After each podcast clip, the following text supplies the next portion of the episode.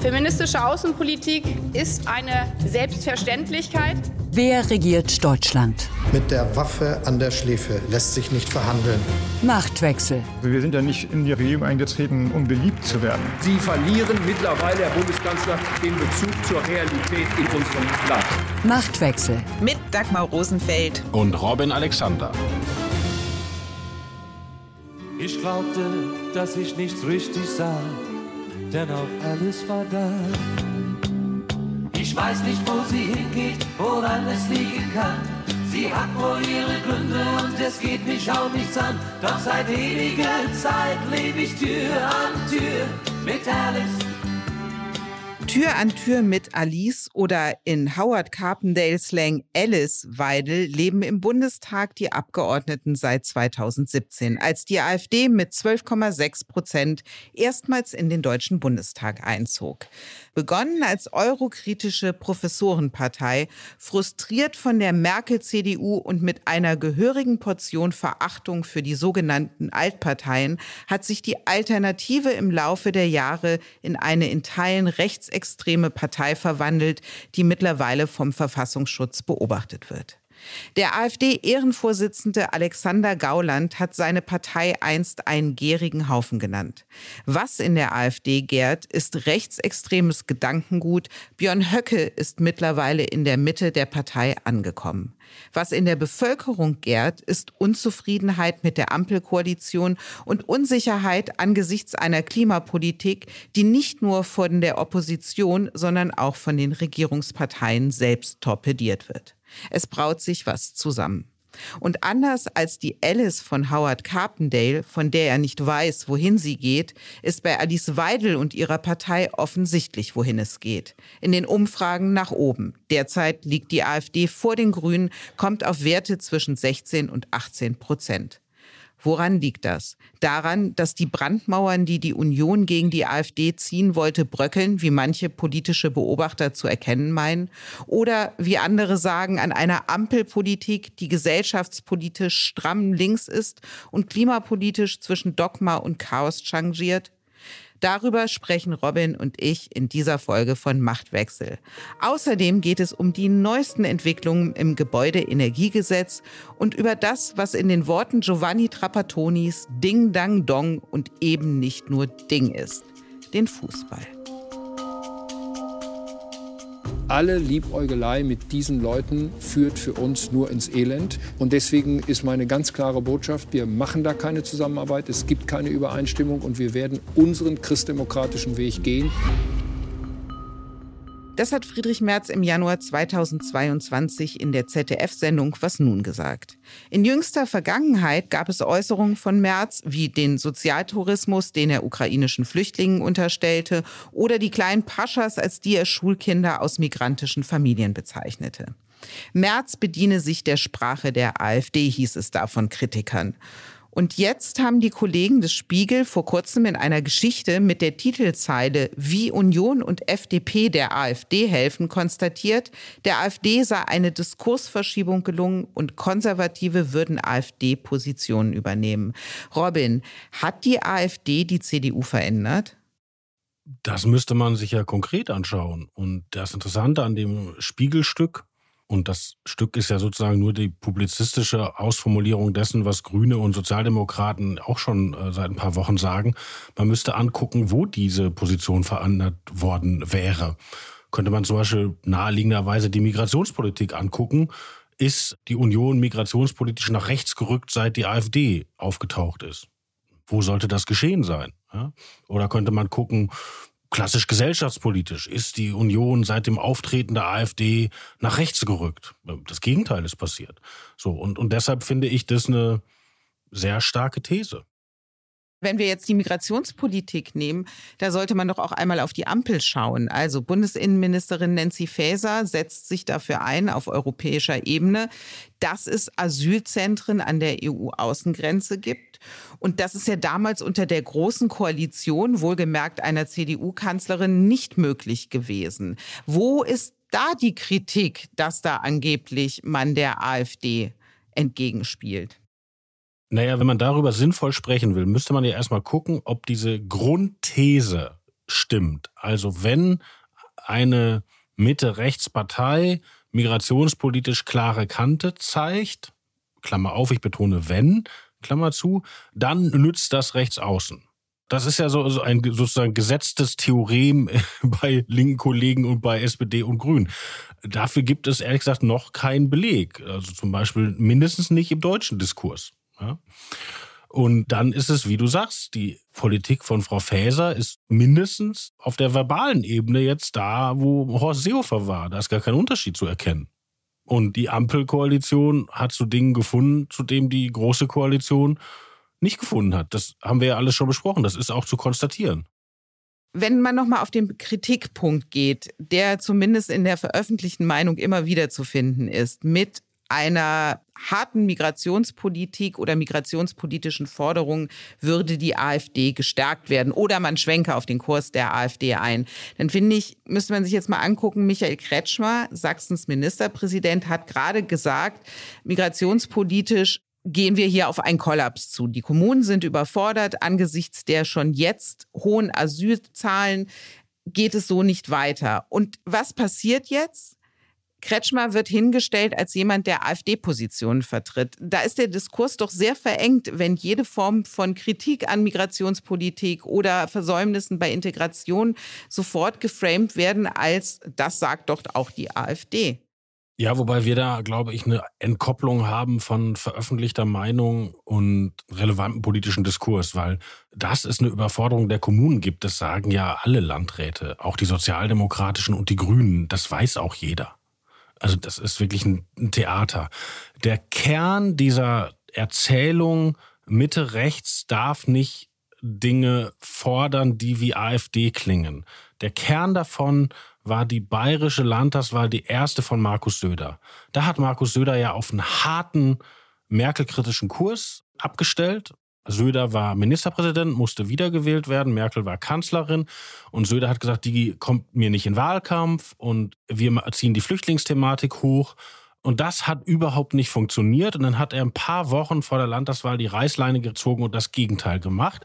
Und dann seine eigene von ihm selbst als falsch empfundene Strategie hinterher auf den Satz gebracht, ein Stinktier kann man nicht überstinken. So. Also nach dem Motto, wenn man irgendetwas fordert, dass etwas in Anführungszeichen gesprochen härter wird in der Migration, nutzt das immer der AfD. Wenn man sich die Literatur dazu anguckt, also die politikwissenschaftliche Literatur und die Analysen, ist es ein bisschen differenzierter. Was eine Mitte-Rechtspartei nicht machen kann, ist Dinge fordern, die sie nicht umsetzen kann. Also das Problem der CSU war, dass man ständig sagte, hier muss was passieren, da muss was passieren, hier muss was passieren, äh, wir müssen an der Grenze was machen, wir müssen eine Obergrenze machen. Und jeder wusste, ihr kriegt es doch nicht durch, weil Angela Merkel euch nicht lässt. Das ist ein Problem. Also wenn man sozusagen eine Kritik hochzieht politisch, ohne sie operationalisieren zu können, dann sowas kann tatsächlich nur eine Protestpartei machen. Also das ist rechts außen, das kann Mitte rechts nicht tun. Aber wenn man operationalisieren kann, dann kann man natürlich auch so einen Diskurs führen. Ist doch auch früher gemacht worden. Also in den 90er Jahren haben Union und SPD gemeinsam eine Asylrechtsverschärfung gemacht, die ja über alles hinausgeht, was man heute sich so vorstellt. Und natürlich gab es eine materielle Veränderung, wer zu uns kommen konnte, und gab es auch eine politische Veränderung, weil das einen bestimmten Rechtsaußenauftrieb abgewürgt hat. Es musste nur passieren dann. Mit dem, was du jetzt gerade gesagt hast, Robin, nähern wir uns ja der anderen Theorie, die es gibt, warum die AfD derzeit wieder so stark ist. Das ist nämlich die schlechte Performance der Ampel. Der Kollege Alexander Kissler von der NZZ zum Beispiel hat geschrieben, die Ampel mästet die Rechten.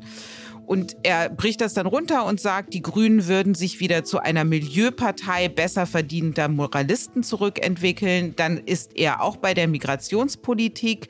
Da kritisiert er Faeser dafür, dass sie eben nur stichprobenartige Kontrollen an den Grenzen zulässt und der ungehinderte Zustrom von Migranten weitergeht. Also kurzum, die Regierung arbeitet so schlecht, dass aus Protest die Bürger sogar bereit sind, eine Partei zu unterstützen, die rechtsextremistische Tendenzen hat. Aber der Protest und die Wut ist so groß, dass man das in Kauf nimmt. Ja, auch das ist ja sozusagen die, die Komplementärtheorie zu dem, was wir eben besprochen haben. Und das macht die ganze Debatte ja auch so ein bisschen trist gerade. Also man hat einen Aufschwung rechts außen und Mitte links fällt dazu ein, Mitte rechts ist schuld. Und Mitte rechts fällt dazu ein, Mitte links ist schuld. So, und ich halte diese Theorie vom geschätzten Kollegen Kissler, aber ja auch von Autoren bei uns in der Welt vertreten und von Leuten aus der Union, heute nochmal ähm, Julia Klöckner stark gemacht.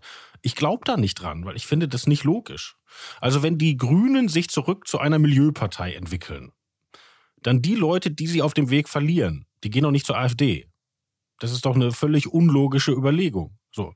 Und jetzt könnte man sagen, gibt es denn gegen diese als ganz schlimm empfundene Ampelpolitik keine Alternative? Wir haben doch gerade die Heizungsdebatte und die Union hat doch sogar eine Kampagne gestartet und sagt Nein und schießt aus allen Rohren. Also die, die Alternative ist doch da.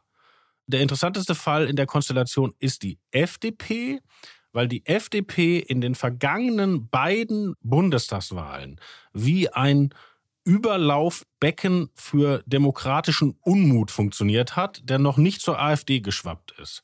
Also in der Wahl 2017, als es um die Flüchtlingspolitik noch ging, hat Christian Lindner mit Linda Teuteberg eine migrationsskeptische, profilierte Kritikerin zur Generalsekretärin gemacht. Er hat damals ein Merkel-kritisches Buch, nämlich Mainz, in der Bundespressekonferenz vorgestellt. Er hat einen Untersuchungsausschuss gefordert. Also er hat für Leute, die gedacht haben, Merkel hat in Sachen Flüchtlinge ein bisschen die Kontrolle verloren, hat er einen Platz gegeben, wo die ihre Stimme abgeben konnten. Und ich selber kenne Leute, die 2017 FDP gewählt haben, die eher sozialdemokratisch oder christdemokratisch ticken, aber meinten, dass Merkel sich da verrannt habe.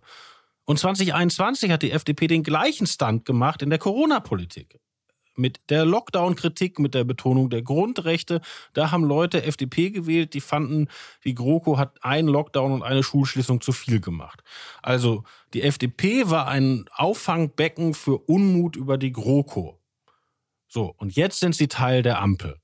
Und das kriegt man nicht übereinander, weil jetzt müsste ja der Unmut über der über die Ampel bei der Union sozusagen sein Auffangbecken finden.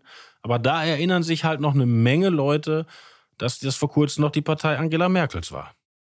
Und ist das dann auch die Erklärung, warum die FDP sich im Moment in der Ampel so verhält, als sei sie Opposition und nicht Teil dieser Koalition? Ist das der Rückgewinnungsversuch? Ich finde, dass sie da von einem Extrem ins andere gefallen sind. Also die haben angefangen mit großer Verbrüderung. Also einerseits mit den ganzen Fotos und Selfies und wir sehen uns alle so ähnlich und wir sind so jugendlich und frisch und modern und fortschrittsdynamisch. Und dann auch mit der Verbrüderung in der Gesellschaftspolitik. Und der gesellschaftspolitische Teil des Koalitionsvertrags liest sich, als hätten ihn Grüne und linke Jugend verhandelt. Und das hat alles FDP Wähler irritiert und auch diese Wähler irritiert, die eben zur FDP gegangen sind bei den Wahlen, weil sie dachten, prinzipiell ist dieses Land in Ordnung, aber Merkel hat sich da in einigen Punkten verrannt. So, und als das nicht geklappt hat, also als diese Leute dann weg waren von der FDP, hat man auf große Obstruktion gestellt und hat sich dazu diese Heizungs-Wärmewende-Debatte gesucht. Wobei, da ist natürlich schwierig, weil das ist kein Randthema. Also ohne eine neue Form zu heizen, wird man in Deutschland kein und auch nirgendwo sonst Klimaziele erreichen. Deshalb finde ich es interessant, dass man die Verbrüderung mit den Ampelpartnern bei Randthemen gesucht hat und in dem Konflikt bei Kernthemen, bei wichtigen, bei zentralen Themen gegangen ist. Vielleicht wäre es andersrum cleverer gewesen. Das Schlagwort, was im Kontext mit der AfD immer kommt, das ist die Brandmauer, die man gegen diese Partei errichten und auch halten will. Das sagen von CDU über SPD bis Grüne alle. Jetzt ist das eine, auf Bundesebene eine solche Brandmauer zu halten. Da ist die AfD eine 10,3 Prozent Partei und kann in Schach gehalten und auch marginalisiert werden. Das andere ist aber, wenn du auf kommunale oder auf Landesebene schaust dass da die besten Absichten manchmal richtig nach hinten losgehen können, das hast du gerade in Thüringen erleben können. Da wird Rot-Rot-Grün unter Bodo Ramelow regiert, eine Minderheitsregierung. Und die AfD hat dort bei der Landtagswahl 23 Prozent geholt und ist zweitstärkste Kraft in diesem Landtag. Und Ende April ist ein rot-rot-grüner Antrag offensichtlich mit Stimmen der AfD durchgegangen. Also Hintergrund, ich hole jetzt ein bisschen aus, damit man versteht, worum es geht. Es ist ein Untersuchungsausschuss zur Personalpolitik der Landesregierung gewollt worden. Und zwar von CDU und FDP, weil es offenbar so ist, dass bei der Vergabe von Staatssekretärsposten die Kriterien der besten Auslese ignoriert worden sind. Dann haben die Regierungsfraktionen gesagt, sie sind auch für die Einsetzung eines solchen Untersuchungsausschusses, aber dann muss er auch die Einstellungspraxis der Vorgängerregierungen überprüfen. Die waren eben CDU geführt. Dann hat Rot-Rot-Grün etwas gemacht, was man einen guten Trick nennen kann. Sie haben das Thema einfach auf die Tagesordnung gesetzt und dann CDU und FDP mit einem Änderungsantrag überrascht, dass der Untersuchungsausschuss eben ausgeweitet werden soll. Und dieser Änderungsantrag ist angenommen worden und es sieht so aus, dass es vor allem die Stimmen der AfD waren, die Rot-Rot-Grün da zur Mehrheit verholfen haben. Und da sieht man doch, dass in der Theorie das Wort der Brandmauer ein schönes ist, in der Praxis sie aber nicht hält. Doch, man muss sich nur politischer Spielchen enthalten. Den Fall, den du jetzt beschrieben hast, der in Thüringen spielt, den haben wir doch vor wenigen Wochen in Berlin erlebt. Nämlich bei der Wahl von Kai Wegner, CDU, mit den Stimmen von CDU und SPD zum neuen regierenden Bürgermeister. Diese Wahl ging zuerst schief, also im ersten Wahlgang. Und als sie dann klappte, hat die AfD damit gespielt, dass sie Wegner eigentlich gewählt hätte. Was aber niemand beweisen kann. Die haben ein Empörungsstöckchen hingehalten und ein paar Leute von links, die nicht genug überlegt haben, sind drüber gesprungen. Und genau dasselbe ist jetzt in Thüringen nur mit vertauschten Rollen passiert. Da ist jetzt die CDU über das Empörungsstöckchen gesprungen. Und das ist alles Quatsch. Das ist doch alles nicht wichtig. Wegner hat die Mehrheit und im Thüringen hat sie halt Rot-Rot-Grün plus geduldet von der CDU. Und ob dann in einer Detailfrage die AfD und so, das ist gar nicht wichtig. Wichtig ist, dass sie in großen Fragen keinen Einfluss auf die Mehrheiten hat. Das ist der Sinn dieses Begriffs Brandmauer. Wenn wir jetzt schon bei Thüringen sind, dann kann man über Thüringen und die AfD nicht sprechen, ohne auch den Namen Thomas Kemmerich zu nennen. Der ist ja nach der Landtagswahl 2019 mit den Stimmen von CDU und AfD zum Ministerpräsidenten gewählt worden und ist dann wenige Stunden später sofort wieder zurückgetreten. Und jetzt will Kemmerich nochmal für die FDP antreten. Und zum Umgang mit der AfD hat er vor kurzem Folgendes gesagt. Wir brauchen politische gute Ideen aus der Mitte. Und wenn die dann eine Mehrheit finden, äh, trotz oder mit der AfD, dann ist die Mehrheit halt da. Was Kemmerich da zum Besten gibt, ist ja das Gegenteil einer Brandmauer gegen die AfD. Kemmerich sagt ja, wenn wir aus der Mitte eine gute Idee haben und wir brauchen die AfD, um die durchzukriegen, dann ist es eben so, dann nehmen wir das mit. So. Das ist natürlich in der Politik hält er das keinen Monat durch, weil natürlich muss er Deals machen und natürlich gewinnt die AfD dann Einfluss. Und dass er das sagt, ist ein Zeichen, dass er runter will von der Theorie der Brandmauer. Und das ist ein Konflikt, den die FDP nicht ausgetragen hat, weil, wie du und die Hörer sich bestimmt erinnern, hat ja damals Christian Lindner Thomas Kemmerich gezwungen, von diesem Amt des Ministerpräsidenten zurückzutreten, in das er mit Stimmen der AfD gewählt wurde. Und äh, Kemmerich hat aber nie wirklich eingesehen, dass er damals einen Fehler gemacht hat und will jetzt wieder antreten. Und die Beschlusslage der Bundes-FDP ist, wenn Kemmerich antritt, dann ohne Unterstützung der Bundespartei. Also ohne Gelder im Wahlkampf, ohne Auftritte, ohne Unterstützung. Und wenn Kemmerich das durchzieht und ein gutes Ergebnis erzielt, oder ein respektables Ergebnis, dann ist das ja sogar so eine Art äh, FDP-Stimme gegen die Ampel. Und da müssen Christian Lindner und die Thüringer und vielleicht Thomas Kemmerich müssen da einen Umgang mitfinden, weil genau so eine Konstellation ist ja das Einfallstor für die AfD. Das war ja damals auch so. Damals war die CDU unsortiert. Da gab es in der CDU den Machtkampf zwischen Mike Moring und anderen auf der Thüringer Ebene, zwischen Annegret Kamm-Karrenbauer und ihren Gegnern auf der Bundesebene. Dazu die Differenz zwischen Kamm-Karrenbauer und Merkel. Und genau in diese Unsicherheit hinein, in diesen innerparteiliche Kampf, Unsortiertheit, ist ja dieser AfD-Plan geschmiedet und gelungen worden. Wir zeigen mal, dass wir hier auch Ministerpräsidenten machen können. So, und wenn das nicht wieder passieren soll, dann muss die FDP sich mit ihren Thüringern da ganz schnell sortieren, weil nächstes Jahr ist die Wahl. Genau, nächstes Jahr ist die Wahl und es ist nicht unwahrscheinlich, dass die AfD sogar stärkste Kraft werden kann. Und das sind ja dann nochmal ganz neue Voraussetzungen. Abwarten. Bisher hatten wir ja immer das interessante Phänomen, dass es so einen Rally Around the Democratic Flag Effekt gab, nämlich. Sag das Wort nochmal, Robin. Rally Around the Flag ist ein amerikanischer Begriff. Das heißt, wenn du angegriffen wirst, dann schaden sich alle um den Führer. Also das bedeutet, jeder amerikanische Präsident, der Krieg führt, hat erstmal gute Werte. In dem Fall ist es so ein bisschen um die demokratische Fahne sich zu scharen, weil bei den ostdeutschen Landtagswahlen der letzten Runde haben wir immer gesehen, dass die AfD sehr gut in den Umfragen war. Aber wenn die Wahl sich tatsächlich näherte, haben die Leute sich oft entschieden für den, der es noch drauf hatte, die AfD auf Platz zwei zu verweisen. Äh, völlig egal, wer das war. Also mit dieser Methode hat Michael Kretschmer von der CDU in Sachsen gewonnen, Herr Voigtke von der SPD in Brandenburg und eben Herr Ramelow in Thüringen, weil da haben halt Leute einfach den gewählt, der die AfD auf Platz zwei halten kann. Diesen Ministerpräsidenteneffekt.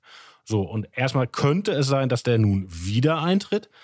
Und selbst wenn der nicht eintritt, ich meine, darauf könnte man sich tatsächlich mal vorbereiten, geht die Welt unter, wenn die AfD irgendwo stärkste Fraktion ist? Oder dreht sich die Welt dann einfach weiter?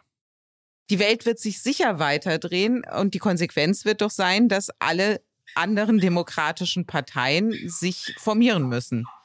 Bisher haben wir doch die Situation, dass in Deutschland Mehrheiten immer in der Mitte gefunden werden. Das ist doch das, was unser Land in diesen Zeiten des Populismus fundamental unterscheidet von allen anderen. Also, ob in Spanien, ob in Schweden, ob in Italien, es regiert immer Mitte links mit links oder Mitte rechts mit rechts. Und in Deutschland ist es nicht so. In Deutschland werden Mehrheiten immer noch lagerübergreifend in der Mitte gefunden. Zum Beispiel die Ampel. So. Und unter dem ostdeutschen Spezialfall dieser sehr starken AfD muss diese Koalition der Mitte eben besonders groß werden. Deshalb muss eine sächsische CDU, die jetzt bestimmt nicht davon träumt, mit den Grünen zusammen zu regieren, das eben trotzdem tun. Und das hat ja bisher auch immer geklappt. Es hat es einen Spezialfall, Thüringen, weil in Thüringen nicht nur die AfD so stark ist, sondern auch ihre Schwester vom anderen Extremrand, äh, die Linkspartei. Die haben ja zusammen so viel, dass gegen sie keine parlamentarische Mehrheit mehr gebildet werden kann. Und das bringt die CDU in die Bredouille, notfalls mit der Linkspartei zusammenarbeiten zu müssen. Ein weiteres Bündnis, was entstanden ist, weil die AfD so stark ist, das kann man in Sachsen-Anhalt beobachten. Das ist die Kenia-Koalition unter Rainer Haseloff.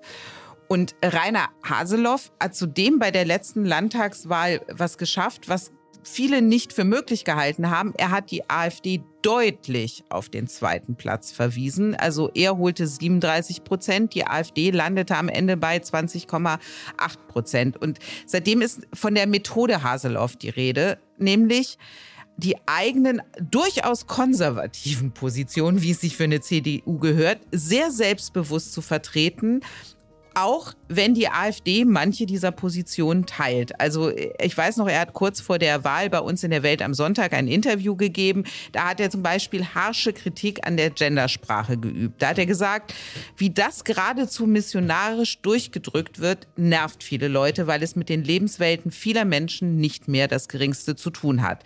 Und er hat auch, das war damals in der Hochphase von Corona, die Bundesnotbremse aufs heftigste kritisiert. Und gleichzeitig hat er sich nicht den Schuh angezogen, den er sich von so vielen anhören musste, nämlich, das sind ja AfD-Positionen, die du vertrittst. Das muss es doch auch sein, dass die Parteien sehr selbstbewusst ihre eigenen Überzeugungen vertreten und sich nicht in die Irre führen lassen, weil ihnen dadurch Nähe zu AfD-Gedanken unterstellt wird. Ja, du sagst es. Ich meine, bei Haseloff ging es ja so weit, in der Flüchtlingskrise, als diese epische Schlacht tobte, Obergrenze oder nicht, Seehofer oder Merkel, hat Haselhoff eine Obergrenze für Sachsen-Anhalt ausrechnen lassen. Ich glaube, das war irgendwie 37.140 und hat einfach gesagt, das ist unsere Obergrenze. Hat zwar nicht dazu gesagt, wie er die dann einhalten wollte, aber hat einfach diese Position markiert. Und bei Haseloff kommt noch dazu, das ist ja so ein sehr authentischer ostdeutscher Katholik und da wirklich auch, der wirkt weder westdeutsch noch sonst wie irgendwie nicht authentisch, aber man, man kann davon wirklich lernen. Man darf nicht die AfD als Kompass nehmen, aber auch nicht als Kompass, der nach Süden zeigt. Also bestes Beispiel Rundfunkgebühren. In Sachsen-Anhalt gab es drei Parteien, die immer gegen die Erhöhung der Rundfunkgebühren waren. Die CDU, die Linkspartei und die AfD. Die haben dann auch erzählt, es gäbe zu wenig ostdeutsche Tatortkommissare und solche Dinge, weiß ich alles gar nicht, aber so. Und irgendwann hat die Linkspartei diese Position aufgegeben. Ich glaube, weil die öffentlich-rechtlichen so verdienstvoll in der Corona-Krise berichtet hätten, weiß ich nicht mehr. Ist aber auch egal. Aber in dem Moment, wo die Linkspartei die Position keine Erhöhung der Rundfunkgebühren aufgibt, gibt es einen riesen Aufwall medial und bundespolitisch. Jetzt muss die CDU ihre Position auch verändern. Die CDU kann doch in Sachsen-Anhalt nicht nur mit der AfD zusammen gegen die Erhöhung der Rundfunkgebühren sein. So. Und entweder war doch diese Position zu den Gebühren vorher schon falsch oder sie war vorher richtig. Also es kann doch nicht sein, weil die Linkspartei die Position verändert und, und die CDU mit der AfD dasteht, dass sie auch ihre Position verändern muss. Und dieses, das ist der Grundfehler. Die Union und auch die SPD, alle müssen ihre Position selber formulieren und dann auch durchhalten. Und ob die AfD das gut findet oder nicht, dazu kann es nur ein Wort geben, egal. Im Hinterzimmer. Kommt es noch vor der Sommerpause oder kommt es nicht? Die Rede ist natürlich vom Gebäudeenergiegesetz. Am Dienstagabend hat Robert Habeck mit den zuständigen Fachpolitikern der Ampel über dieses Heizungsgesetz beraten. Und schon im Vorfeld hat Habeck Zugeständnisse gemacht. So sollen die neuen Einbauregeln zunächst nur für Neubauten gelten. Die Fernwärmeplanung soll mehr berücksichtigt werden. Also er will einen Fernwärmegipfel abhalten. Dann ist mehr Technologieoffenheit nochmal reingekommen angekommen. Also Holzpelletheizungen sind jetzt mit dabei und natürlich noch großzügigere Härtefallregelungen. Robin, die Frage ist, was zerbröselt da eher, die Inhalte des Gesetzes oder der Widerstand der FDP? Also als ich das gesehen habe am Pfingsten, Habeck hat ja so wieder so eine Videobotschaft aufgenommen und so aufgekrempelten Ärmeln sich ans Volk gewandt. Da habe ich schon gestaunt, weil das sind schon Hammer-Zugeständnisse. Also wenn man das durchrechnet, haben die Kollegen von der FATS gemacht dann sind da nicht mehr 700.000 Wohnungen betroffen, sondern nur noch 80.000. Also Wohnungen und Häuser. Und das ist natürlich schon ein Dimensionsunterschied ums Ganze. Und Habeck versucht zu retten, was zu retten ist, hat gestern gesprochen, spricht heute, spricht morgen mit den Verbänden, spricht mit jedem. Lustigerweise erzeugt er auch damit wieder Unmut, weil die Abgeordneten sagen, eigentlich sind jetzt wir dran zu reden. so, also der Minister redet, soll aber nicht. Die Abgeordneten sollen auch reden und alle fragen sich, wann redet endlich der Kanzler? Das ist jetzt der Sachstand am Mittwochabend. Aber das müssen die, wenn die es noch vor der Sommerpause haben wollen, müssen sie es eigentlich jetzt den Knoten durchschlagen. Und ich finde, wenn die FDP jetzt nicht einschlägt, dann sollen sie wirklich nochmal ganz neu anfangen und sollen sagen, wir wollen eine ganz andere Wärmewende. Aber das ist doch der Punkt. Es gibt doch keinen Grund mehr, warum die FDP jetzt das Gesetz nicht zu den Beratungen im Bundestag durchstellt.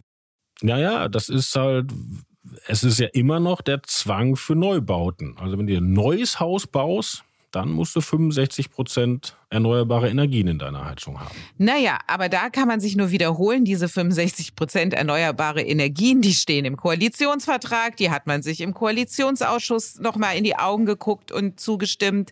Also da ist doch der ich Punkt. Ich finde das ja auch super drollig, wie wir hier Dinge in verteilten Rollen aufführen. Also wir haben doch in Deutschland dieses grauenhafte Problem mit dem Datenschutz, ja? Also wo das grüne Milieu seit der großen Volkszählung Sause 1987 dafür gesorgt hat, dass man bei uns als Staat keine Daten erheben kann. Und jeder Politiker erklärt dir abends beim Bier, warum das eine Katastrophe ist und nichts in Deutschland funktioniert in Zeiten von Daten und wir müssen ganz schnell davon runter und wie schaffen wir das? So, und jetzt kommen diese Datenschutzgrünen auf die Idee, Daten zu erheben in den Heizungskellern, um nämlich überhaupt zu wissen, was da verbraucht wird. Und jetzt könnte man ja sagen, die Grünen kommen vom Datenschutz runter. Halleluja. Aber nein, jetzt stürzen sich die bürgerlichen Parteien, die doch wissen, dass wir Daten brauchen. Die haben jetzt die Heizungsstasi entdeckt und sind dagegen, dass der Staat merkt, was der Bürger so an CO2 verheizt. Und ja, wir führen Theater in unterschiedlichen Rollen auf, gerade in Berlin. Wir nicht, wir beobachten das nur. Ich wollte gerade sagen, wir spielen nicht mit, wir beobachten wir staunen. und staunen. Und die FDP sitzt so weit oben auf dem Baum, ich glaube, dass sie vor lauter Baum den Wald nicht mehr sieht. Ja, ich bin auch gespannt, wie die davon runterkommen wollen oder was der Plan ist. Ich bin mir auch gar nicht sicher, ob sie einen haben. Die Erkenntnis der Woche.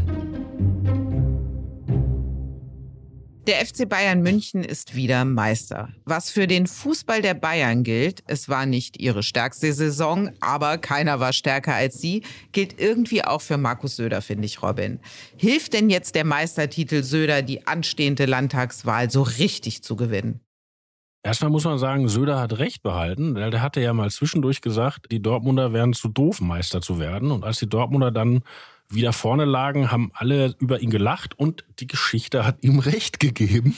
Man muss sagen, Söder hat recht behalten. Wobei Söder und der FC Bayern, glaube ich, etwas schwierig, weil eigentlich wohnt der Söder ja in Nürnberg und der ist ja auch habituell viel mehr Franke als Bayer wie wir beide als Mitarbeiter eines fränkischen Chefredakteurs sehr gut wissen.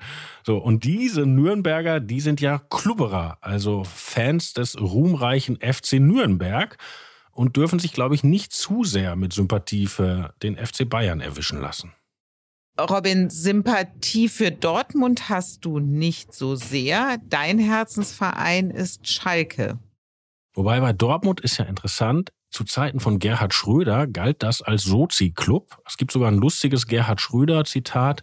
Borussia Dortmund steht für Innovation und Gerechtigkeit wie die Sozialdemokratie. Warum weiß kein Mensch. Später ist dann Gerd Schröder auch in eine obskure Loge zu Hannover 96 abgedriftet, wo er seine Russenzeug gemacht hat. Aber egal. Jetzt ist Dortmund in CDU-Hand gewesen, weil in Westfalenstadion heißt das nicht mehr. Das heißt jetzt, glaube ich, Signal Iduna Park ist auch egal. Also dieses Stadion in Dortmund, da war ja nicht nur Friedrich Merz, sondern auch Hendrik Wüst auf der Tribüne mit schwarz-gelben Schals. Hat trotzdem nicht geklappt. Und wo warst du mit weiß-blauem Schal an diesem Wochenende? Ich war zu Hause, obwohl mir ein guter Freund eine Karte angeboten hatte für Leipzig, weil in Leipzig stieg ja Schalke ab. Aber ich blieb aus familientaktischen Gründen, deren Details hier nicht erörtert werden sollen, auf dem Sofa und sah, wie Schalke abstieg. Und hast du jetzt schon den Plan mit den schönsten Zweitligastadien der Welt? Du lachst, aber ich mache einmal im Jahr eine Reise mit meinem Vater, weil der mich als Kind ins Gelsenkirchener Parkstadion immer mitnahm. Und als Erwachsener lade ich den jetzt ein. Und als Schalke noch international spielte, waren wir im Bernabeu in Madrid und wir waren im Mailand, wir waren in Thessaloniki, wir haben in, in Manchester 0 zu 7 verloren. Ja, und jetzt waren wir in Mainz und nächste Jahr, ich weiß nicht, da machen wir vielleicht St. Pauli. Vater, Sohn, St. Pauli geht doch, oder? Das geht. Und als Tochter eines ersten FC Köln-Fans, lass dir gesagt sein, sie sind nicht so schlecht, die Zweitligastadien. Alles wird gut. Und Robin, jetzt hast du wie immer das letzte Wort. Auf Wiederhören.